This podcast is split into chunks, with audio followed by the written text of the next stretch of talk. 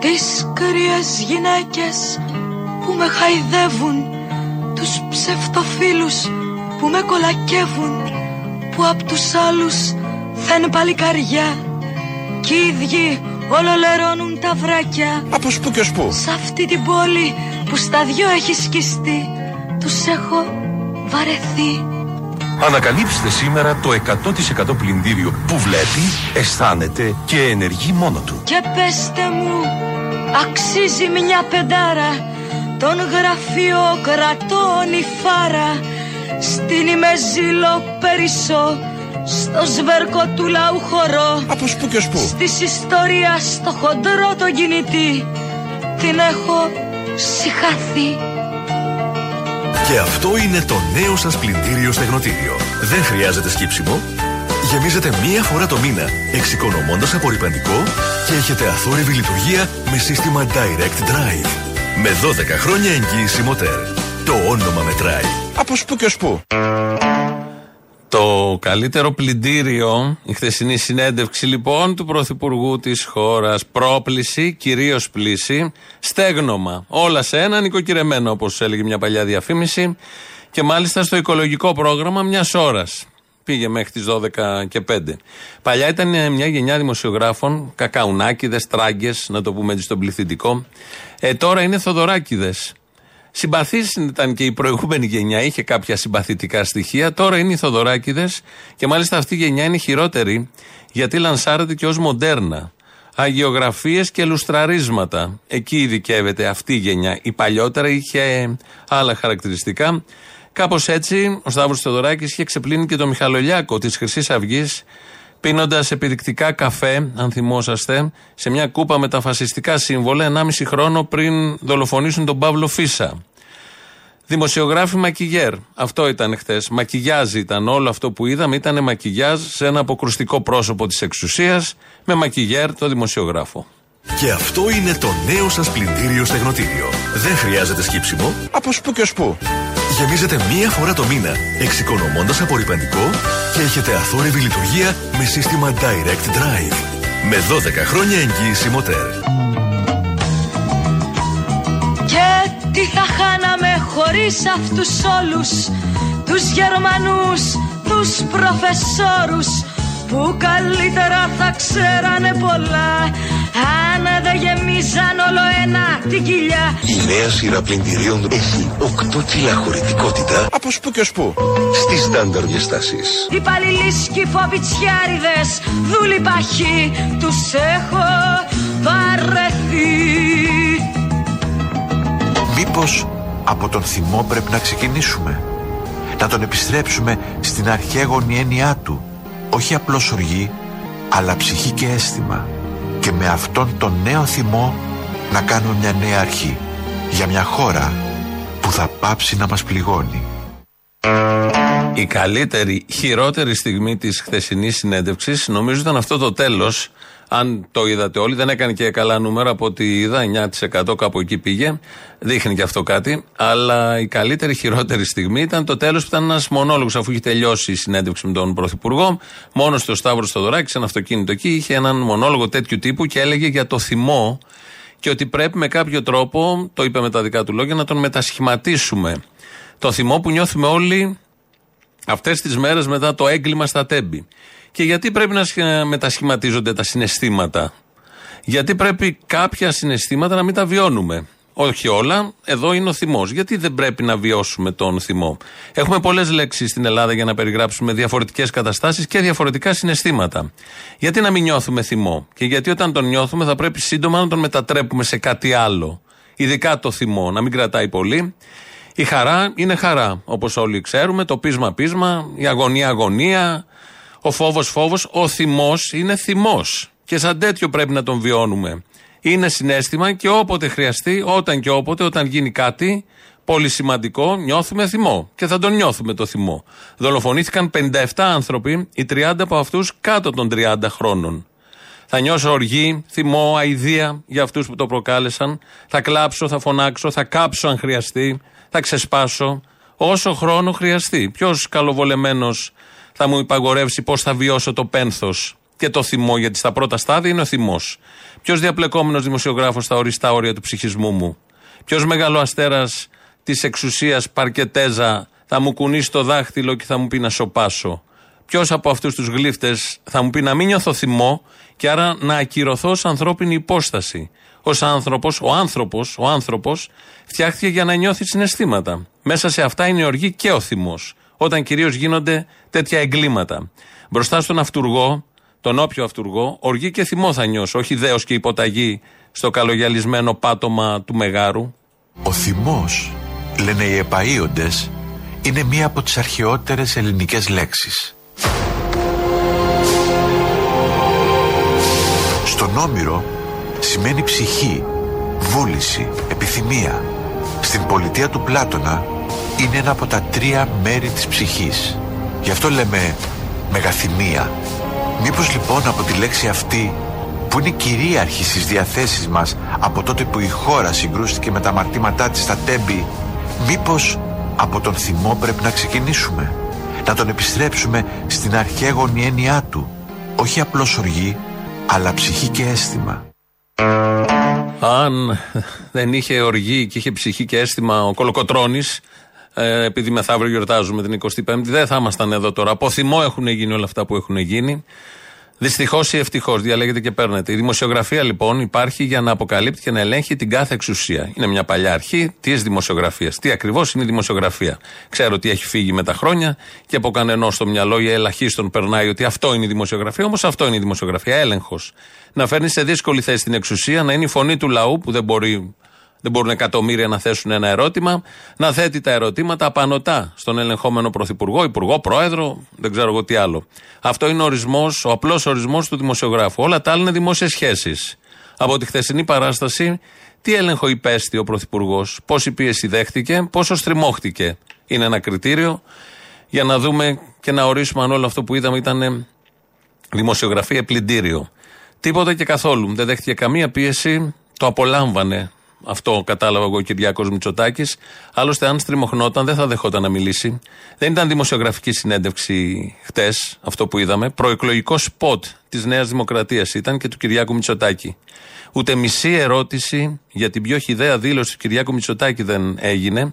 Ότι δηλαδή ο θάνατος 57 ανθρώπων ήταν θυσία. Θυσία, το έχει πει το είπε μία φορά ο Κυριάκος Μητσοτάκης. Το έχουν πει και δημοσιογράφοι, αλλά το είπε και ο Κυριάκος Μητσοτάκης προχθές. Ούτε καν ρωτήθηκε για αυτό. Δηλαδή μετά από αυτή την τραγωδία που έχουμε ζήσει τις τελευταίες μέρες, με 57 νεκρούς, που ακόμα δεν έχουν φτιαχτεί οι τάφοι τους. Διαλέγει ένας πρωθυπουργός με ύφος τεθλιμμένης χείρας και ένας δημοσιογράφος στη γαλήνη μιας αίθουσας αντικριστά με φόντο το ανοιχτό παράθυρο και τις κουρτίνες να συζητήσουν για το αύριο του τόπου και για το όραμα του ηγέτη. Έτσι πενθούν αυτοί σε ιδηλιακό περιβάλλον με γωνίες λήψης, σκηνοθέτη και επιμελημένο background, κάτι δέντρα και κάτι πίνακες. Δεν ήταν συνέντευξη όλο αυτό. Ήταν μεγάλης διάρκειας προεκλογικό σποτ που στο τέλος έλειπε το σήμα της Νέας Δημοκρατίας. Θα μπορούσαν να το βάλουν όπως γίνεται συνήθως. Άνετα ξαναπέζει μέχρι τις εκλογές. Ήταν τόσο καλογυρισμένο που πρέπει να το χρησιμοποιήσουν. Ολόκληρο ή σπασμένο σε δεκάλεπτα. Επειδή έχουμε τα δεκάλεπτα των κομμάτων. Αυτό είναι 108η θέση στην ελευθερία του τύπου. Αυτό που είδαμε χτες είναι αυτό ακριβώς. Και έλεγε ο Μητσοτάκης στα δικά του, πρωθυπουργός, μου έτυχε στραβή, δεν κοιμήθηκα όλο το βράδυ. Έτσι είπε. Έχω πολιτική ευθύνη, με βλέπετε σκυθροπό. Κάντε μου όποια προσυνεννοημένη και προσυμφωνημένη ερώτηση θέλετε για να ξεπληθώ με την απάντησή μου. Έχω όραμα για τον τόπο, φταίει το παλιό, είμαι το καινούριο. Το ύφος μου δείτε να δείχνει πένθος, εστιάστε σε αυτό το προφίλ, γράφει καλύτερα. Δεν βγήκε να απαντήσει χθε ο Μητσοτάκης, βγήκε να κερδίσει. Και δεν βγήκε να απολογηθεί, βγήκε να ξεπληθεί. Το κατάλαβε όποιος είδε αυτή τη συνέντευξη. Το είχαμε καταλάβει και πριν τη δούμε από, τρα, από τα τρέιλεράκια που παίζανε. Άλλωστε, η μόνη είδηση που παίζει από χτες και σήμερα σε όλα τα μέσα είναι ότι οι εκλογές θα γίνουν Μάιο, όπως είπε ο Κυριάκος Μητσοτάκης. Τίποτε άλλο δεν έχει μείνει από αυτήν την συνέντευξη. Α, και ότι για το έγκλημα φταίει το χτες και οι παθογένειες του χτες. Το οποίο χτες είχε τον ίδιο βουλευτή για 19 χρόνια τέσσερα από αυτά πρωθυπουργό. Το οποίο χτες έχει τον πατέρα του για 58 χρόνια βουλευτή, τρία από αυτά πρωθυπουργό. Το οποίο χτες έχει βουλευτεί την αδερφή του για 34 χρόνια. Και κάποια στιγμή είπε ότι δεν έχουμε βασιλεία. Βασιλεία έχουμε. Κανονική βασιλεία έχουμε. Χωρίς θέμα και χρυσές άμαξες. Αυτή είναι η διαφορά. Και χωρίς ονόματα περίτεχνα. Γλίξμπουργκ και διάφορα τέτοια. Βασιλεία έχουμε με λαό που εγκρίνει, όχι με λαό που επιλέγει. Ήταν ε, η στιγμή που η χώρα ε, ήρθε αντιμέτωπη, όπως σωστά λέτε, με διαχρονικές αμαρτίες. Μια τραγωδία η οποία δεν θα έπρεπε ποτέ να είχε συμβεί και πιστεύω ότι όλοι οι πολίτες έχουν μέσα στον θυμό ε, και στην οργή τους αντιληφθεί ότι στο ατύχημα αυτό συμπυκνώνονται παθογένειες πολλών δεκαετιών τις οποίες όμως έχουμε μια υποχρέωση πια δραστικά να αντιμετωπίσουμε. Και ειδικά εσείς που έχετε τέσσερα χρόνια στην ηγεσία αυτής της χώρας. Και αυτό κάνει αν θέλετε και την δικιά μου προσωπική ευθύνη για αυτό το οποίο έγινε ακόμα πιο βαριά. Κι δάσκαλοι της νεολαίας χταρτάδες Κόβουν στα μέτρα τους τους μαθητάδες Κάθε σημαίας πλαισιώνουν τους ιστούς Με ιδεώδεις υποτακτικούς Που είναι στο μυαλό νοθροί Μα υπακοή έχουν περισσεί Από σπου και ως πού. Τους έχω βαρεθεί Στο ατύχημα αυτό συμπυκνώνονται παθογένειες πολλών δεκαετιών Φταίνει οι προηγούμενοι. Λογικό. Έχουμε τις παθογένειες των προηγούμενων δεκαετιών. Κάποια στιγμή, όταν γίνει πρωθυπουργός, θα προλάβει να τα αλλάξει. Αρκεί να έχει τέσσερα χρόνια μπροστά του, γιατί σε μικρότερο χρόνο αυτά δεν λύνονται. Ήταν βράδυ 28 Φεβρουαρίου, ξημερώματα 1η Μαρτίου. Ήταν εκείνο το βράδυ που ο πρωθυπουργός μας, όπως θα ακούσετε τώρα, ε, πέθανε από την ορθοστασία. Την επόμενη μέρα, όταν ε, καταλάβατε πόσο μεγάλο είναι αυτό που έχει συμβεί, πόσο άδικο, πόσα παιδιά χάσαμε, σας πέρασε από το μυαλό σας να παραιτηθείτε; Ενημερώθηκα για το, για το ατύχημα σχεδόν αμέσως. Έμεινα όρθιος όλο το βράδυ. Έμεινα όρθιος όλο το βράδυ. από φόρτος εργασίας. Προσπαθώντας να αποκτήσω καλύτερη εικόνα. Ήταν σαφές από την αρχή ότι μιλούσαμε για κάτι το οποίο ήταν καταστροφικό. Όταν μιλήσαμε με τους πρώτους διασώστες οι οποίοι πήγαν και μας περιέγραψαν μια εικόνα αποκαλυπτική. Έμεινα όρθιος όλο το βράδυ. Γι' αυτό η πρώτη του δήλωση ήταν κατά του Σταθμάρχη. Γιατί είχε μείνει όρθιος όλο το βράδυ. Ε, τα είχε πάρει από το λάθος το ανθρώπινο που έκανε ο Σταθμάρχης. Κάποια στιγμή, ε, στην αρχή, τρεις ερωτήσεις νομίζω έθεσε ο Σταύρος Θεοδωράκης που αφορούσαν, ήταν ερωτήσεις που είχαν τεθεί από επιζώντες, νέους ανθρώπους του εγκλήματος στα Τέμπη. Θέλω να δώσω προτεραιότητα σε κάποια ερωτήματα που μου στείλανε παιδιά που ήταν στο τρένο. Ευδοκία Τσαγκλή, σύμβουλος επικοινωνίας, ήταν στο τρένο. Αν ήμουν κόρη σας, κύριε Πρωθυπουργέ, και μετά από αυτό που έπαθα, σας έλεγα πως φοβάμαι και θέλω να αλλάξω χώρα, τι θα με συμβουλεύατε; Θα έλεγα στην Ευδοκία η οποία έχει ηλικία από ό,τι κατάλαβα λίγο μεγαλύτερη από την ε, μεγαλύτερη μου κόρη ότι έχει κάθε λόγο να είναι θυμωμένη, να φοβάται, να ανησυχεί. Δεν γίνεται σήμερα ένα νέο παιδί να μπαίνει στο τρένο και να αισθάνεται ότι μπορεί να του συμβεί κάτι τόσο τραγικό. Θα της έλεγα όμως ότι πρέπει τελικά να επιμείνει να βάλει και αυτή πλάτη. Πρέπει τελικά να επιμείνει να βάλει και αυτή πλάτη. Ήταν στο τρένο. Είναι αποτύχει ζωντανή η Ευδοκία. Απίφθηνε ένα ερώτημα. Λέει: Θέλω να φύγω. Έχω συχαθεί τη χώρα, τα πάντα, ό,τι βλέπω μπροστά μου και ό,τι ακούω. Και της λέει να βάλει πλάτη. Ζητάει να βάλει πλάτη από αυτή την κοπέλα που έβαλε πλάτη. Και έβαλε με το χειρότερο δυνατό τρόπο πλάτη. Θα ακούσουμε ποια πλάτη έβαλε μια άλλη κοπέλα, το ακούσαμε και χθες. Είναι μητέρα διασωθή σα, η κυρία Ελένη Καραδιαμαντή. Οι Εύη καταρχήν νομίζανε τα παιδιά ότι εκτροχιάστηκε το τρένο. Δεν καταλάβανε κάτι. Όταν βγήκανε μετά και βγή- είδαν τις φωτιές, τότε καταλάβανε. Ήταν ευτυχώς με ένα συνάδελφό της, γυρνούσαν μαζί από την Αθήνα και αυτό το παιδί την έβγαλε μέσα από το βαγόνι. Αν δεν ήταν αυτό το παιδί, μένα το παιδί μου θα και εγώ ήταν μέσα. Όπως και κάηκαν τόσοι άλλοι άνθρωποι μέσα αυτό το τρένο. Κάθε άτομο εκεί βοηθούσε το ένα το άλλο και βγήκανε. Δεν την βοήθησαν οι πυροσβέστες. Οι πυροσβέστες την βο- τα βοηθήσανε μόνο για τα ρίξανε σκοινιά για να ανέβουν πάνω. Είχε ένα κάτι σαν λόφος και εκεί τα ρίξαν τα σκοινιά και ανεβήκαν τα παιδιά. Εμένα το παιδί μου βγήκε από το παράθυρο, πέρασε, ξύρθηκε κάτω από το τρένο της εμπορικής αμαξοστοιχείας, καταξεσκίστηκε. Έχει δύο μεγάλα τραύματα στην πλάτη, καμένα ήταν τα μαλλιά της. Δεν θα έπρεπε να ντρέπονται όλοι αυτοί που βγαίνουν και μιλάνε. Τροπή τους παίζουν πολιτικά παιχνίδια πάνω στις ψυχές των παιδιών που χάθηκαν, των ανθρώπων. Να, πώς έβαλε πλάτη εδώ μια άλλη κοπέλα. Ακούσαμε τη μητέρα της, αγανακτισμένη με όλα αυτά που βλέπει τις τελευταίες μέρες. Η συνέντευξη υποτίθεται αυτή του Πρωθυπουργού στο Μέγαρο Μαξίμου, καλοφωτισμένη, καλογυρισμένη, σκηνοθετημένη, επιμελημένη. Αυτό πήρε ώρες να γίνει, δεν γίνονται εύκολα αυτά. Και πάμε και ξαναπάμε και είχε και μοντάζ. Ε, και μετά να δούμε τις ερωτήσεις, ε, τις γωνίες λήψης, τι γράφει, τι δεν γράφει, διορθώσεις. Φάγανε κανένα διήμερο, τρίμερο με όλα αυτά, αλλά άξιζε τον κόπο πραγματικά. Η συνέντευξη αυτή υποτίθεται έγινε για να απαντήσει ο Πρωθυπουργός, να εξηγήσει, να δώσει ό,τι θέλει κάποιος να ακούσει από τους πολίτες για το έγκλημα, λέμε εμείς, ατυχία. Την είπε για άλλη μια φορά, ατύχημα, ατύχημα, ατύχημα των τεμπών. Ε, αφού το ξεπέταξαν το θέμα στην αρχή, μετά άρχισαν άλλες ερωτήσεις που είναι αυτό που λέμε αγιογραφία, μακιγιάζ στο προφίλ του Πρωθυπουργού. Υπάρχει στο Μαξίμου ο τρελός της αυλής. Δηλαδή υπάρχει ένας άνθρωπος, ή τέλος πάντων υπάρχουν κάποιοι άνθρωποι που παίρνουν το ρίσκο να σας λένε πράγματα που κάποιοι συνεργάτες σας μπορεί να σας κρύβουν.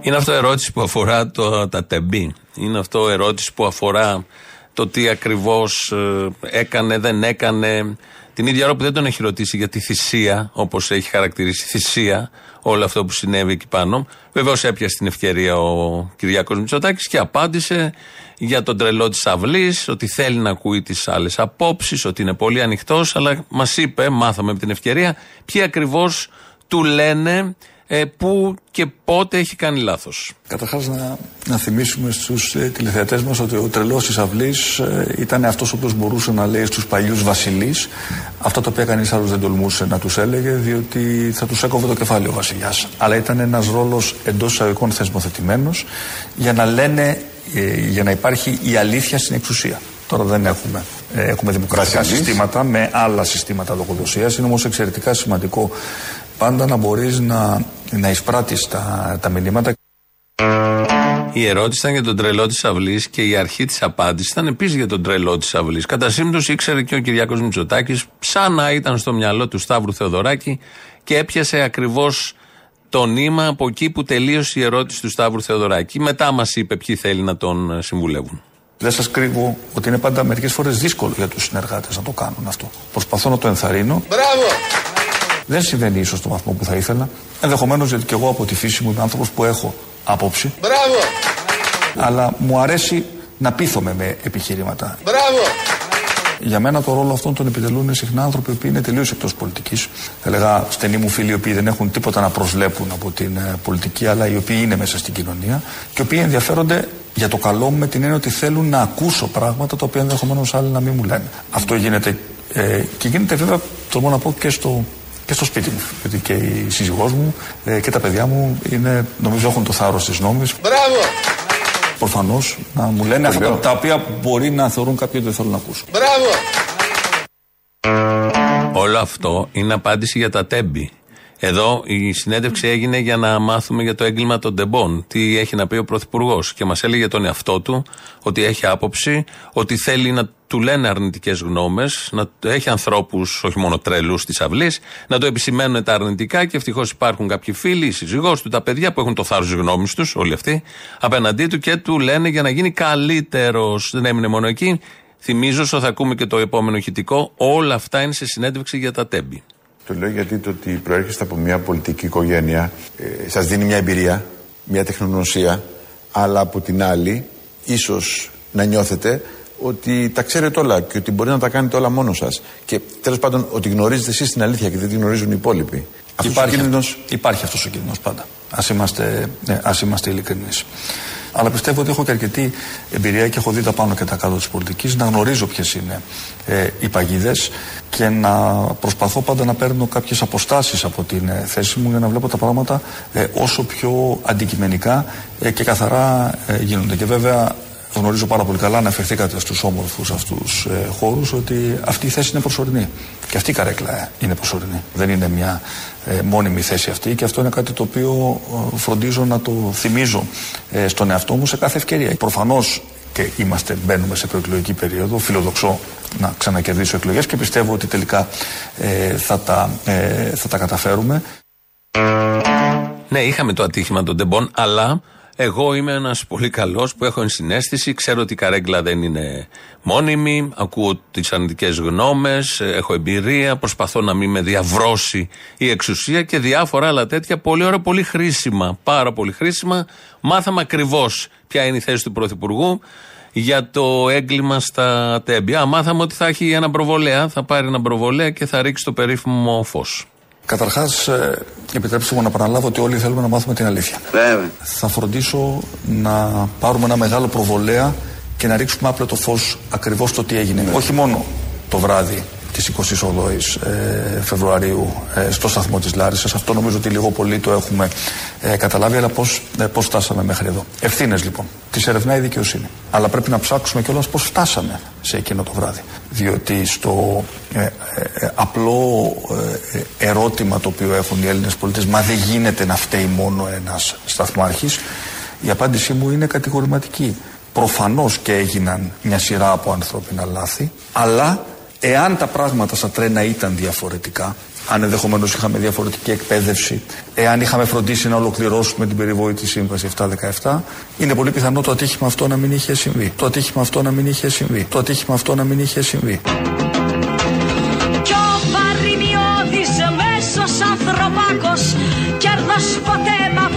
Από παθήματα χορτάτος Που συνηθίζεις στην κάθε βρωμιά Αρκεί να έχει γεμάτο το τορβά Και επαναστάσεις στα όνειρά του αναζητεί Τον έχω βαρεθεί Είναι πολύ πιθανό το ατύχημα αυτό να μην είχε συμβεί. Γίνονται και ατυχήματα στη ζωή. Υπάρχουν στραβές, υπάρχουν και ατυχίες. Να το, το ατύχημα πάλι, η θυσία. Όλα θα χρησιμοποιηθούν, όλες οι λέξεις για να λιάνουν στη συνείδηση του κόσμου το έγκλημα, η δολοφονία που έχει γίνει στα τέμπη. Στέλνει εδώ μήνυμα ένας ακροατής και λέει: Από πού παίρνει νερό το πλυντήριο του Μητσοτάκη, Από το ποτάμι. Μου απαντάει ο ίδιος Βαγγέλης από τα Χανιά. Άρα είναι καθαρό, ωραίο νερό. Σύντροφες και σύντροφοι, θέλουμε να αλλάξουμε την Ελλάδα.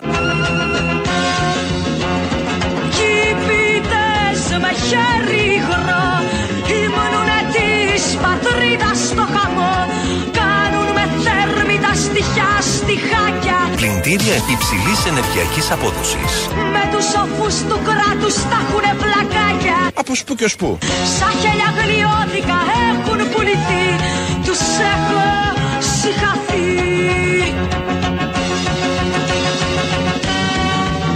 Και αυτό είναι το νέο σας πλυντήριο στεγνοτήριο. Δεν χρειάζεται σκύψιμο, Κήπητες με χέρι υγρό Ήμουνουνε της πατρίδας στο χαμό δεν χρειάζεται σκύψιμο, Κάνουν με θέρμη τα στοιχιά στιχάκια. Με 12 χρόνια εγγύηση μοτέρ. Με τους σοφούς του κράτους τα έχουνε πλακάκια. Από σπου και ως πού. Σαν χέλια γλιώδικα έχουν πουληθεί. Τους έχω συγχαθεί Ανακαλύψτε σήμερα το 100% πλυντήριο που βλέπει, αισθάνεται και ενεργεί μόνο του. Σαν χέλια γλιώδικα έχουν πουληθεί Τους έχω συγχαθεί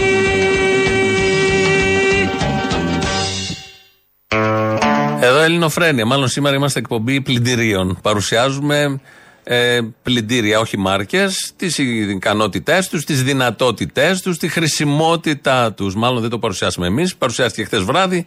Εμείς εδώ αναπαραγωγή κάνουμε. 2.11.10.80.880 το τηλέφωνο επικοινωνίας. Έχει να σας πουλήσει καλό πράγμα. Πλυντήρια και άλλα πολλά. Πάρτε, πείτε του. Mail στην ηλεκτρονική διεύθυνση radio.parapolitica.gr. Το βλέπω εγώ αυτή την ώρα. Ο Δημήτρης Κύρκος είναι στον ήχο. ελληνοφρένια.net.gr, το επίσημο site του ομίλου Ελληνοφρένια. Μας ακούτε τώρα live μετά ηχογραφημένους. Στο YouTube επίσης μας βρίσκεται στο Ελληνοφρένια Official. Από κάτω έχει και chat να κάνετε. Θα πάμε να ακούσουμε πρώτο μέρος του λαού. Κολλάνε και οι πρώτες διαφημίσεις. Έλα, Αποστόλη. Έλα. Τι γίνεται; Καλά. Να σου πω, ρε, τι είπε η βούλτεψη ρε, για τις βίδες και για τους σιδηρόδρομους. Από αυτά τα τέσσερα χρόνια που λέτε, τα δύο ήταν κορονοϊός με κλειστή την οικονομία. Τότε μπορούσατε να φτιάξετε το νοσό. Όχι, όχι, όχι. όχι. Α, δεν μπορούσατε. Το αντίθετο, γιατί, γιατί ήταν κλειστή η οικονομία, δεν γινόταν καμία παραγγελία και δεν ερχόταν ούτε βίδα στην Ελλάδα. Κοίτα, η βούλτεψη αλήθεια είναι ότι μια εξειδίκευση στις ξεχαρβαλωμένες βίδες ενδεχομένως την έχει. Εγώ την ακούω.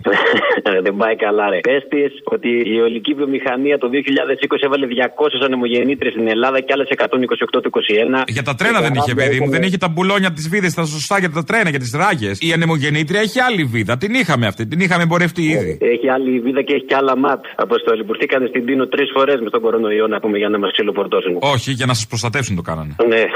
Ευχαριστούμε πάρα Είναι πολύ. θέμα ανάγνωσης. Δεν μπορώ άλλο, ρε, Αποστόλα. μου. Τι είναι αυτά τα πράγματα που ακούμε. Εγώ αυτό το σπίτι της βούλτεψη να πούμε δεν μπορώ να σκεφτώ. Δηλαδή θα έχει κολόχαρτα τώρα. Χαρτί υγεία δεν έχει η Αργεντινή. Ε, και η καλά, Βενεζουέλα. ναι, ναι, ναι, ναι. Ε, Πάντω σου συνιστώ να αγοράσεις. Θα έχει πάρει βίδες. Τι άλλο έχουν πάρει; Δηλαδή αυτό το σπίτι που τα κρατάει στόκ σε περίπτωση ανάγκης. Τα λεφτά μας έχουν πάρει. Δηλαδή με τα κουμούνια τους ε, Σιριζέους δεν είχαμε κολόχαρτα και με τους δεξιούς βίδες. Πού φτάσαμε; Ναι, καλημέρα. Άκουγα το θύμιο τώρα που έλεγε ότι ο Άδωνης είπε για το Challenger, για μια βίδα που δεν σφίχτηκε. Όταν εξεράγει το Challenger της NASA που έκανε δισεκατομμύρια και κάνουν έρευνα γιατί εξεράγει, έκαναν ότι εξεράγει γιατί ένας εργάτης δεν είχε σφίξει μια βίδα. Ναι, ναι, ναι, ναι. Το ότι η βούλτεψη και ο Άδωνης εξειδικεύονται τόσο πολύ στις ξεχαρβαλωμένες βίδες, ποιος να το περιμένει; Κοίταξε, δεν είναι θέμα βίδας. Είναι θέμα στην Αμερική, επειδή ήμουν εκεί τότε. Είχε γίνει ολόκληρη ιστορία έρευνα μετά. Ξέρανε ότι το Challenger πετάει ένα επτάμενο φέρετρο. Και το περιμένανε να γίνει, γιατί δεν θέλανε να αλλάξουν το budget, δεν θέλανε να κυρώσουν τις προμήθειες και ξέρανε ότι οι δακτύλοι αυτοί δεν ήταν βίδα, ήταν θέμα δακτυλίων. Ενώ τώρα, ας πούμε, δεν ξέρανε ότι είναι στις ράγες ότι έχουν ένα φέρετρο σε τροχιά. Ναι, ναι, ναι, αυτό. Αλλά θέλω να πω η παραπληροφόρηση του στυλ ότι μία βίδα δεν σφίχτηκε. Υπήρχαν ολόκληρες έρευνες, όπως και εδώ είχαν κατατεθεί χαρτιά, ακριβώς το ίδιο σενάριο ήταν. Το περιμένανε. Δευτέρα μεσημέρι στην πρεσβεία της Αμερικής ποιο έκανε τζόκι. Ο Τσίπρας. Όχι, ρε, ο καινούριος ο πρέσβης, ο χοντρός. Αυτός. Ο Τούνης, ο Τσούνης, αυτός τι είναι, με την Τούνη; Το χοντρός ήταν ένας με μια γραβάτα να τρέχει και αυτός είχε 5-6 γύρω του, ένας ήταν με γραβάτα. Άστο, μιλάμε για γέλιο. Η μάνα μου δεν με κυνηγάει να φάω, με κυνηγάει να μην φάω. Πες του να περάσω να τον επάρω, να πάμε ραφίνα, να βρούμε τον καραμαλί, να πάμε τίποτα κοψίδια. Α, το τζόκι, δεν μιλάμε για τζόκι τώρα. Περπάταγε γρήγορα, αυτό έκανε. Αυτό λένε πάντως και οι γυμναστές. Το γρήγορο περπάτημα και η λίπος. Συγγνώμη, ε. Α, το γρήγορο περπάτημα, εντάξει, εγώ λυπήθηκα αυτό με τη γραβάτα. Μπάτσος θα ήταν, μην αγχώνεσαι. Ναι, ρε, το ξέρω, αλλά τους λέω με τη γραβάτα ο άλλος έτρεχε. Είχε 5-6 βέβαια γύρω-γύρω, μηχανάκια. άστα. Έλα, Χιονάτη, επιτέλους. Έλα. Η βούλτευση λέει παπαριές. Έλα τώρα, σε παρακαλώ, να σεβόμαστε λίγο. Δούλευα σε καράβι, πάτρα, ηγουμενίτσα, αγκώνα. Και είχατε βίδες; Βίδα. Βίδα. Έφαγα τον κόσμο όλο να σε βρω Πού είσαι Βίδα. Σε όλη την καραντίνα την πρώτη, και επειδή δεν είχαμε πολλούς ε, επιβάτες, πηγαίναμε μόνο και μόνο για τα φορτηγά. Κάθε μέρα στο δρομολογείο. Οπότε εντάξει, να μην πω τι λέει. Και κουβαλάγατε βίδες, αυτό θέλω να ξέρω. Φορτηγά δεν ξέρω, μπορεί να Φορτηγά μπορεί να έχει μέσα κρέατα, ξέρω εγώ. Μπορεί να έχει κολόχαρτα, επειδή δεν είχαμε την προηγούμενη φορά. Ναι, δεν ξέρω αν είχαν βίδες.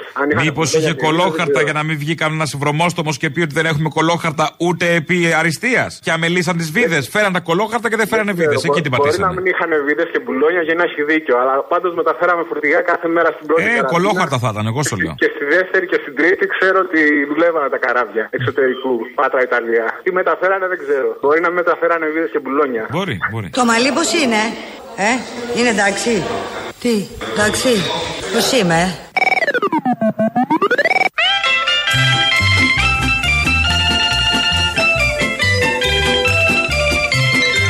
Ο θυμός, λένε οι επαΐοντες, είναι μία από τις αρχαιότερες ελληνικές λέξεις. Μήπως από τον θυμό πρέπει να ξεκινήσουμε, να τον επιστρέψουμε στην αρχαίγονη έννοιά του. Αυτή τη στιγμή ε, η δικιά μας, θα έλεγα, υποχρέωση είναι να μετατρέψουμε αυτά τα αισθήματα σε μια μεγάλη ορμή για αλλαγή. Όχι απλώς οργή, αλλά ψυχή και αίσθημα.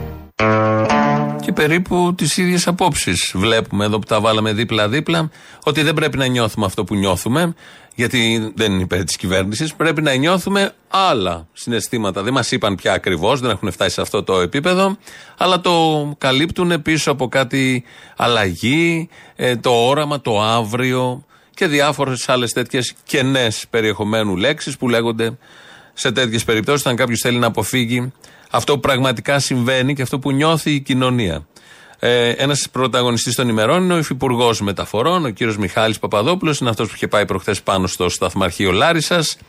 Έλεγε τα δικά του, ο σταθμάρχης δίπλα έλεγε τα ακριβώς αντίθετα. Και ήταν και ένας παρατρεχάμενος, ο Γκρούεζας, δίπλα, Γκρέουζα τον είπαμε χθες, Γκρούεζας είναι το σωστό, ο οποίος έλεγε τι να κάνει και κάποια στιγμή κάνει και ένα νόημα ο υφυπουργός στον Γκρούεζα να πει στον σταθμάρχη, επειδή δεν έλεγε αυτά που ήθελε ο υπουργό, να σταματήσει.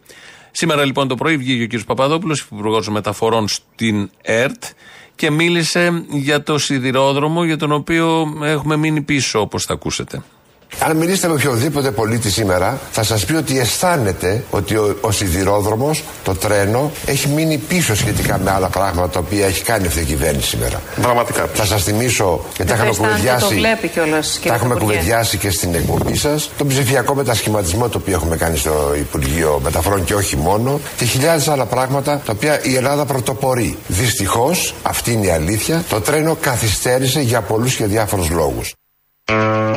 Ενώ σε όλα πάμε πάρα πολύ καλά. Και αν δείτε τα σωματεία, ειδικά που είναι σε εταιρείες που υπόκεινται, να το πούμε έτσι, στο Υπουργείο Μεταφορών, αερολιμενική, λιμενική, τρένα, μετρό κάτω. Όλα έχουν βγάλει ανακοινώσεις. Λέγαμε για το μετρό του Πειραιά που μπαίνει και λίγο θαλασσινό νερό.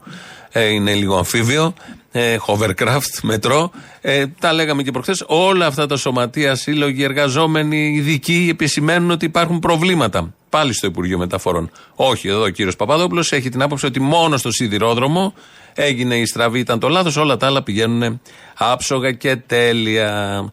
Ε, και απάντησε, το ρώτησαν εκεί οι συνάδελφοι το πρωί στην ΕΡΤ για το, αυτό, το, την κίνηση που έκανε το νόημα στον δίπλα της ΔΑΚΕ, νομίζω, στέλεχος, να σταματήσει το σταθμάρχη. Μα στέλνουν διάφοροι τηλεθεατές, βλέπω εδώ μήνυμα, ότι πέρα από αυτά που ρωτήσαμε, λέει ε, ο Υπουργός το έκλεισε απότομα, άλλος δεν το, το, το έκλεισε. Άκοψα τη σύνδεση αυτός πάντων, την Ναι, κουβέντα ναι, αυτή που ναι. έγινε. Μήπως μετα, μετανιώνετε και αυτό που το χειριστήκατε σωστά τώρα εκ των υστέρων. όχι, όχι, ξέρετε κάτι. Έχετε, είστε εμπειρότατοι και βλέπετε όταν γίνεται ένα ρεπορτάζ, το οποίο όταν συνεχίζει και διονύζεται, όταν έχουν υποθεί τα πάντα, έχουν κουβεντιαστεί τα πάντα, έχουν απαντηθεί όλες οι ερωτήσεις, κάποια στιγμή να σταματήσει. Γιατί αν δεν σταματήσει, μετά γίνεται ανθρωποφαγία. Και είπα, ολοκληρώσαμε, παρακαλώ σταματάμε. Ο ίδιος θα αποφασίσει, όχι οι δημοσιογράφοι που είναι εκεί. Ο υφυπουργός λαμβάνει την απόφαση για το πότε θα σταματήσουμε, γιατί αλλιώς λέει είναι ανθρωποφαγία. Ποιος τρογόταν εκείνη την ώρα; Δεν τρογόταν κανείς. Προσπαθούσαν να κάνουν ερωτήσεις, να καταλάβουν με όλο αυτό το τοπική τηλεδιάσκεψη, κεντρική τηλεδιάσκεψη, τηλε διάσκεψη και όλα τα υπόλοιπα. Μπα και καταλάβουν τι ακριβώς γίνεται. Αν ρωτούσαν άλλα θέματα, ποτέ δεν θα είχε διανοηθεί ο κάθε υπουργός και ο συγκεκριμένος να διακόψει τη συνέντευξη και να πει στο σταθμάρχη σταμάτα. Επειδή έλεγε αντίθετα προς αυτόν πράγματα, αναγκάστηκε, θέλησε να διακόψει τον σταθμάρχη. Απλά πράγματα, το είδαμε όλοι το βίντεο και το καταλάβαμε. Σήμερα το πρωί ήταν σε πάνελ η βούλτεψη από τη Νέα Δημοκρατία και ο Γιάννης Μπαλάφας από τον ΣΥΡΙΖΑ και έθεσε τα διλήμματα η Σοφία Βούλτεψη. Όταν θα έρθει η ώρα της κάλπης, ο λαός θα μετρήσει και άλλα πράγματα. Δεν θα πάει μόνο θεματικά. Θα σκεφτεί Το είπε δηλαδή και ο κύριος και, Μητσοτάκης. θα βοηθήσουμε κιόλας. Ε, θα σκεφτεί. Εάν, ας πούμε, ήταν ο ΣΥΡΙΖΑ στην κυβέρνηση το 20 που είχαμε απόπειρα παραβίαση συνόρων, τι θα γινόταν; Μάλιστα. Θα έχει, επειδή είμαστε και στα ίδια Λοιπόν, αφήστε να απαντήσει ο χαρτοφυλάκια, κύριος να Μπαλάνος πρώτα για τη διαλέξει δημοσκόπηση. ποιον επιθυμείς Μην στο βάζετε όλα τα χαρτοφυλάκιο θέματα. του μετανάστευσης; Εμένα, εμένα ή τον κύριο Μπαλάφα. Μπορεί να προτιμά τον Μπαλάφα, γιατί όχι. Πρωθυπουργό, το Μητσοτάκι που πήγε αμέσως στον τόπο της τραγωδίας ή τον Τζίπρα που πήγε μια εβδομάδα μετά και μετά Κύριε όταν ξαναπήγε. Μπαλάφα, μην Διάλεξε βάζετε άλλα μέρα θέματα, ελάτε. με απεργία στα Κύριε μέσα Μπαλάφα, ενημέρωσης. Αυτό το τελευταίο είναι πολύ σοβαρό κριτήριο. Δηλαδή, θα διαλέξουμε πρωθυπουργό το Μητσοτάκη που πήγε την ίδια μέρα στον τόπο της τραγωδίας ή τον Τζίπρα, πώς το είπε, που πήγε μια εβδομάδα μετά, αλλά πήγε και άλλη μέρα, αλλά διάλεξε μέρα απεργίας των μέσων ενημέρωσης.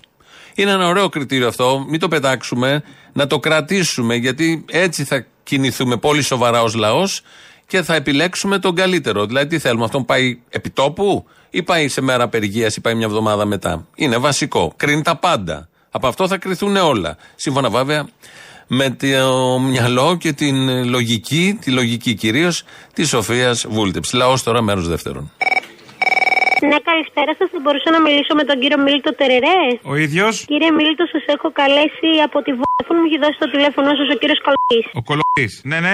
μου είπε. Ναι, ναι, ναι, το ξέρω. Ναι, πείτε μου. Ωραία, μου είπε ότι ενδιαφέρεστε για κάποιο πακέτο. Ναι, ένα πακέτο αναμνήσεις. Ένα πακέτο αναμνήσεις μου στείλες εχθές Ένα πακέτο, ναι. Θα το στείλω εγώ, το πακέτο θα έρθει, πώς θα γίνει; Μου είπε ότι ενδιαφέρεστε για κάποιο πακέτο για τα κινητά και το σταθερό σας. Ναι, είναι που έχω χάσει εγώ το κινητό μου και ήθελα να του στείλω ένα πακέτο, γιατί έχουμε χρόνια να βρεθούμε. Να του στείλω ένα πακέτο αναμνήσεις Που μου ξύπνησε εικόνες της καρδιάς μου μυστικές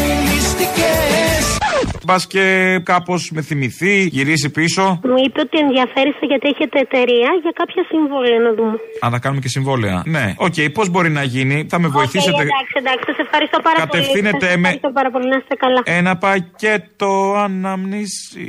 Γιατί; Αποστολή. Έλα. Τι κάνεις; Καλά. Εγώ ευθαρσώ να πω κάτι χωρίς λογοκρισία. Για πες. Ακόμα τούτη την άνοιξη, ραγιάδες, ραγιάδες, τούτο το καλοκαίρι. Έρευε.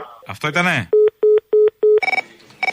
Γεια σου, Αποστόλη. Γεια. Το καλύτερο σύνθημα που διάβασα γραμμένο σε τείχο στα εξάρχεια που πήγα, έκανα μια βόλτα, είναι το εξής. Καλύτερα αρουραίος στο βόθρο παρά πορτοσάλτες στο σκάι. Ντροπή. Μη μου πεις. Δεν λέω. Ντροπή για αυτούς που το έγραψαν ή για τον πορτοσάλτε. Να μου το εξηγήσεις. Έλα, Αποστολή. Έλα. Να σου πω, η φάρσα που σου έχω πει δεν την έχεις κάνει. Ο ναυτικός είμαι να πάρει το Βερλόπουλο. Σου δίνω λοιπόν και άλλη ιδέα. Να πάρει τον Καρατάφερη, να του ζητήσει να σχολιάσει αυτό που είπε ότι πολύ ασχοληθήκαμε με το έγκλημα στα τέπη. Με αυτή την εκμετάλλευση η οποία έγινε, μετά από αυτή την υπερβολική προβολή που έγινε ε, σε αυτό το τραγικότατο συμβάν. Τώρα με βάζεις να μιλάω με τον κάθε μαλάκα. Τέλος πάντων, καλά. Γιατί, συγγνώμη, δεν μίλησες με τον Γεωργιάδη. Ναι. Υπάρχει κάποιο αρνητικό που εντοπίζεται στον Κυριάκο; Ίσως είναι πιο ανοιχτός από ό,τι πρέπει. Πολύ προσινής. Δεν μίλησες με τον Πακογιάννη. Ναι. Ένα αρνητικό δεν εντοπίζει στον Κυριάκο. Θέλω να πεις είναι αρνητικό. Δεν μπορεί. Είσαι αντικειμενικός, σου λέει ο άνθρωπος. Ότι ο Κυριάκος μερικές φορές παρά είναι, ξέρεις, to the point. Ότι τα παραλέει όπως είναι τα πράγματα. Ε, ποια διαφορά δηλαδή; Προσπαθώ να κάνω μια απεξάρτηση. Εντάξει, κάνει την από Δευτέρα. Κάνει τη δίαιτα. Ο Αποστόλης. Ναι, ναι. Αποστόλη δεν είσαι εντάξει. Γιατί; Ήρθα από την Κρήτη, από το Ηράκλειο με τη γυναίκα μου στην Αθήνα την τελευταία Παρασκευή στο Κύτταρο και σε άκουσα και την επόμενη εβδομάδα ήρθες στο Ηράκλειο. Καλός μαλάκας ήσουν. Πώς την πάτησες έτσι, πώς σε πετσόκοψα έτσι; Μου τα γαμίσει όλα. Τα σκαμπό μου και τα αρχίδια μου. Μαλάκα. Δεν το πιστεύω πώς την πάτησα έτσι. Που είμαι ένας έξυπνος άνθρωπος, δεν ξέρω τι. Δεν νομίζω Θέλω ότι είσαι μια τόσο πα- έξυπνος, μήπως είσαι λίγο μαλάκας τελικά. Σε ευχαριστώ πάρα πολύ για όλα και θα σου πω και κάτι άλλο. Έχεις μπλέξει τη γυναίκα μου που είναι μία θρήσκα και σε ακούει μανιωδός κάθε μέρα. Την έχεις βάλει σε πολύ κακά στενά και ακινάει και αλλάζει απόψεις. Αυτό πρέπει να το σκεφτείς καλά που κάνεις. Αχ, το μωράκι, είναι ότι θέλω να το κάνω. Αλήθεια σου λέω, μια μέρα θα τη βάλω. Αν και είναι θρήσκα, ακόμα περνάει από εκκλησία και κάνει το σταυρό της. Πώς Θα τη περάσει, θα τη περάσει αυτό, εντάξει. Ναι, καλησπέρα. Καλησπέρα. Το μιλάω για την αγγελία. Ότι του φανεί του Λολοστεφανή. Τι αγγελία; Για ψυγείο που πουλάτε. Άστο τώρα. Τι ψυγείο είναι αυτό; Δεν μπορώ να πω. Ποιο δεν μπορείτε να πείτε. Η γράφει αγγελία ότι μη συζητήσει. Πόσο κοστίζει. 1200 ευρώ. Ένα ψυγείο. Τι ψυγείο είναι αυτό; Ένα ψυγείο, ναι. Τι ψυγείο είναι αυτό; Μεγάλο. Τι μεγάλο, πώς μεγάλο; Πολύ μεγάλο ψυγείο. Τι θέλετε τώρα; Και Δεν το το συζητήσαμε, πάρα πολλά. έλεγε συζητήσιμη. Συζητήσαμε και την τιμή, είπαμε και το μέγεθος, τέλος. Και 200 ευρώ πάρα πολλά, κύριε. Μην το πάρετε, κύριε. Το παίρνουν 50 ευρώ. Μην το πάρετε, κύριε, στα αρχίδια μας. Συγγνώμη, κύριε, μ' ακούτε; Ναι, ναι. Γιατί μιλάτε στη μεσημεριάτικα; Πότε να μιλάω, αφού μεσημεριάτικα πήρατε. Ναι, αλλά γιατί γνωρίζετε. Εγώ σου μιλάω πολύ ήρεμα. Δεν με νοιάζει και μιλάτε εσείς ήρεμα, εγώ είμαι οξύθυμος, είμαι νταή. Τι μεγάλο πολύ. Εγώ το ψυγείο το πάω τώρα. Έχω ένα ψυγείο που χωράτε εσείς μέσα, σας κάνει; Όχι. Λυπάμαι. Μα δεν θέλω το ψυγείο. Θες την περιπέτεια, το ταξίδι; Δεν σου κατάλαβα. Το ψυγείο αυτό τι μάρκα είναι; Feel good. Α, εγώ παίρνω μόνο Siemens γι' αυτό. Δεν πειράζει. Λοιπόν, τον πουλ τώρα. Εγώ είμαι Νταή. Ο Αποστόλης με τον Ακροατή εδώ για το ψυγείο.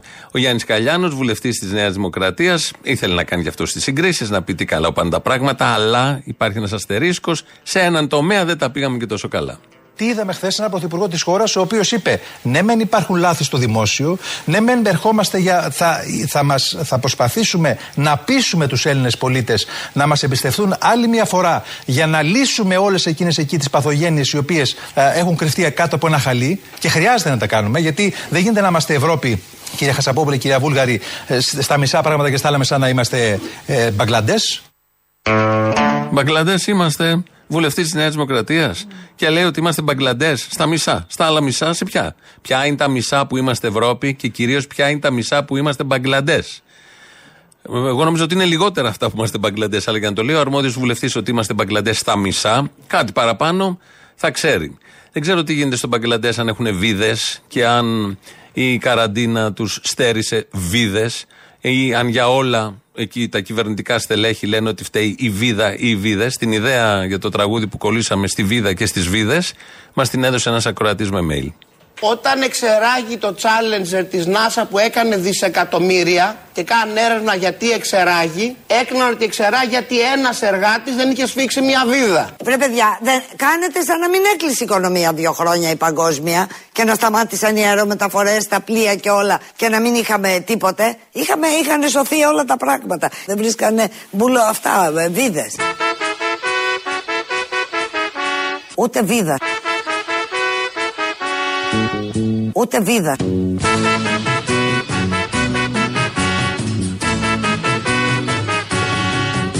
Δουλειά σου είναι μου πάνε να κρύβεις τα τρότα των καθιερωμένων Το μαλλί πώς είναι; για να διατηρήσω με τα οικονομικά των ευαρεστημένων Εντάξει, πώς είμαι. Σιγουριά και δόξα τω Θεώ τα καλά στον καπιταλισμό είναι πως έχει βίδα Ούτε βίδα. είναι πως έχει βίδα Ούτε βίδα. Άμα πιάσεις το μηχανισμό από τα αυτιά τον πιάνει στο λαγό τον πελοπίδα τρως με μια τσιμπίδα Βίδα. Στην Παρθενόπη χαρίζεις ένα τόπι και με τα χρόνια γυρνάς στα σαλόνια Ξεχνάς πια μάνα σε γένα στο κλάμα Και του εργάτη καβάλισε στην πλάτη. Μάθε να πει αμάν πια Και πάσε στα κομμάτια Και άιστα κομμάτια. Με πείσανε να γίνω ρεβιζιονιστής Και να γυρίσω δίσκο. θα έρθει όμως καιρός που κι εσύ θα να πιστείς Πως έτσι δεν τη βρίσκω Έτσι λοιπόν, στον καπιταλισμό δεν, έχει- δεν έχεις βίδα. Έχουμε βίδα. Πε- Το γνωστό παιχνίδι ο Άσιμο, η Βούλτεψη και ο Άδωνης με τη βίδα εκείνη του εργάτη στο Challenger τότε. Ε, εδώ φτάσαμε στο τέλος. Ακολουθεί το τρίτο μέρος του λαού. Αμέσως μετά διαφημίσεις, μαγκαζίνο. Εμείς τα υπόλοιπα αύριο. Γεια σας. Αποστολή. Ναι, ναι. Και κα- Καλησπέρα. Λοιπόν, εγώ είμαι Παναγιώτης. Καταρχάς να σου πω μεγάλο respect που τι προάλλε στο Ηράκλειο της Κρήτης έδωσε διπλή πρόσκληση στο αδερφάκι μου και μπόρεσε και σε είδε. Στο αδερφάκι σου, ποιο ήταν το αδερφάκι σου; Ε, ήταν κάτω στο Ηράκλειο. Το μικρό όνομα; Βασιλική. Ήρθε, δεν μου παίρνει, ήρθε. Ήρθε μαζί με το αγόρι και τεστάραμε και το αγόρι. Α, τη μαλακισμένη δεν ήρθε να μου μιλήσει. Επειδή του άρεσες και του αγοριού, τεστάραμε και το αγόρι, όπως καταλαβαίνεις. Α, οπότε θα τον πάρουμε τώρα. Άρα περνάει, τον παντρευόμαστε. Α πούμε ότι πέρασε ένα πρώτο βήμα. Πρέπει να δει κι άλλα.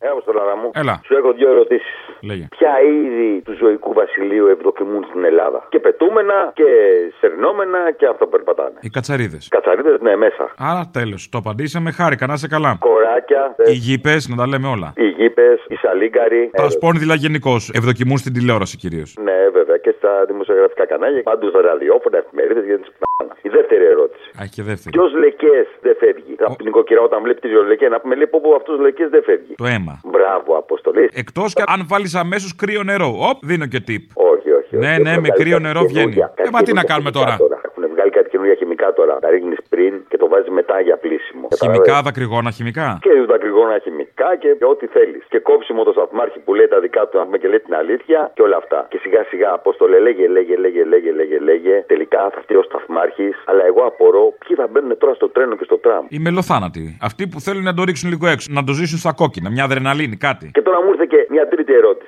Πώ είναι δυνατόν κάποιος να ψηφίσει τώρα Νέα Δημοκρατία; Τι εννοείς, δεν έχουμε μαλάκες; Έλα σε παρακαλώ. Πώς θα πάω εγώ τώρα στην κάλπη και θα βάλω μέσα Νέα Δημοκρατία; Είχε σκοπό. Επειδή είμαι χαζός, δεν έχω διαβάσει τίποτα. Δεν ξέρω τίποτα. Και μου δίνουν ένα ψυχουλάκι παραπάνω τώρα να πούμε. Και πάω να το ψηφίσω γιατί δεν έχω τίποτα να φάω όμως, έτσι. Τίποτα. Και το ψίχουλο είναι περιουσία για μένα. Αποστολή. Έλα. Άμα ξεκουμπιστεί ο Μητσοτάκης από το μαξί μου, λες να παραδώσει ή θα το κάνεις σαν του Σαμαρά; Όχι, είναι θεσμικός ο Μητσοτάκης. Δεν είναι τσόκαρο. Ο Μητσοτάκης θα είναι εκεί, θα παραδώσει, είμαι σίγουρος. Θα παραδώσει έτσι. Ε, είναι θεσμικός τώρα, δεν είναι αϊντε έτσι. Εδώ δεν βλέπεις εκλογές. Θα τη πάει να εξαντλήσει τετραετία μέχρι και την τελευταία μέρα. Με την πρόφαση ότι είναι θεσμικός. Ξίδι. Λυπάμαι. Εμένα πραγματικά δεν με ενδιαφέρει ποιος θα μπει πρωθυπουργός. Αρκεί να παραδώσει ο Μητσοτάκης το θέμα, να παραδώσει και τα 37 δις. Μαζοχτείτε θα απαγγείλω. Πάμε. Προτείνω στον Αλέξη και στον Παύλο Πολάκη μαζί να κάνουν ένα από αυτά τα ωραία πώς τα κάνει ο Μητσοτάκης που τα λέει διάγγελμα προς τον ελληνικό λαό να γονατίσουν, να μας ζητήσουν ταπεινά συγγνώμη γιατί για άλλη μία τετραετία μας φορτώσανε αυτό το συχαμένο τίποτα μόνοι τους, μόνοι τους. Μόνοι τους τι εννοείς; Μόνοι τους. Βάλανε τα χέρια τους και βγάλανε τα μάτια τους. Μόνοι τους το φέρανε. Αυτό δεν Μωρή, το Μωρή, αποσχίστηκες, τι έγινε; Όχι καθόλου, εκεί είμαι. Απλά τα Βλέπω λέει, τα μια λέω. κριτική κάνεις όμως. Δεν δεν κάνω κριτική. Τι είμαι σαν το θύμιο που μας λέει για Μ' πολιτικό αρέσει. πολιτισμό. Μ' αρέσεις, όχι μ' αρέσεις. Μπράβο. Τώρα αρχίζω να σε εκτιμώ περισσότερο. Λοιπόν, άκου να σου πω. Καλά να σου λέω, Μωρή, καλά σου λέω. Σου λέω ότι σε εκτιμώ. Και δεν με αφήνεις να το πω. Να, να τελειώσω λίγο το πείμα μου. Να μας ζητήσουν ταπεινά συγγνώμη γιατί τα κάνανε μαντάρα παραμονές εκλογών και αυτό δεν μαζεύεται. Από την άλλη, η υποκρισία περισσεύει. Πάντως, να μας ζητήσουν συγγνώμη γιατί φέρανε αυτό το μαλάκα. Τα κάνανε μαντάρα. Και δεν είμαι ούτε με τον έναν ούτε με τον άλλον. Είναι με το ΣΥΡΙΖΑ. Fiesta la victoria sempre. Εγώ να σου προτείνω κάτι για να βελτιώσεις την εκπομπή σου. Να, μάλιστα. Τις Πέμπτες που κάνετε μαζί με τον Καλαμούκι, είσαστε στα μικρόφωνα και δύο. Πάλι την ουρανίτσα στο τηλέφωνο. Τι πια; Ποια είχε, βγάλει- είχα μιλήσει εγώ την άλλη φορά. Ουρανία είπες, ούτε όνομά τη δεν θυμάσαι. Αμαλία. Αμαλία, ε, την Αμαλίτσα, μπράβο, εντάξει. Και το Αμαλία βγαίνει από το ανομαλία, να ξέρεις. Α, Μπράβο, είδε λοιπόν που συνδυάζονται όλα πάλι. Πάλι την ανομαλία λοιπόν στο τηλέφωνο που απαντάει και ωραία και είναι και ξύπνια. Καλή είναι, εντάξει. Καταλαβέ. Και να κάνεις μια εκπομπούλα με αυτούς που παίρνουν να πούμε εκείνη την ώρα την Πέμπτη. Μάλιστα. Θα το δω. Μας λείπεις. Ναι, μόνο που σου, λείπω, παπάρο.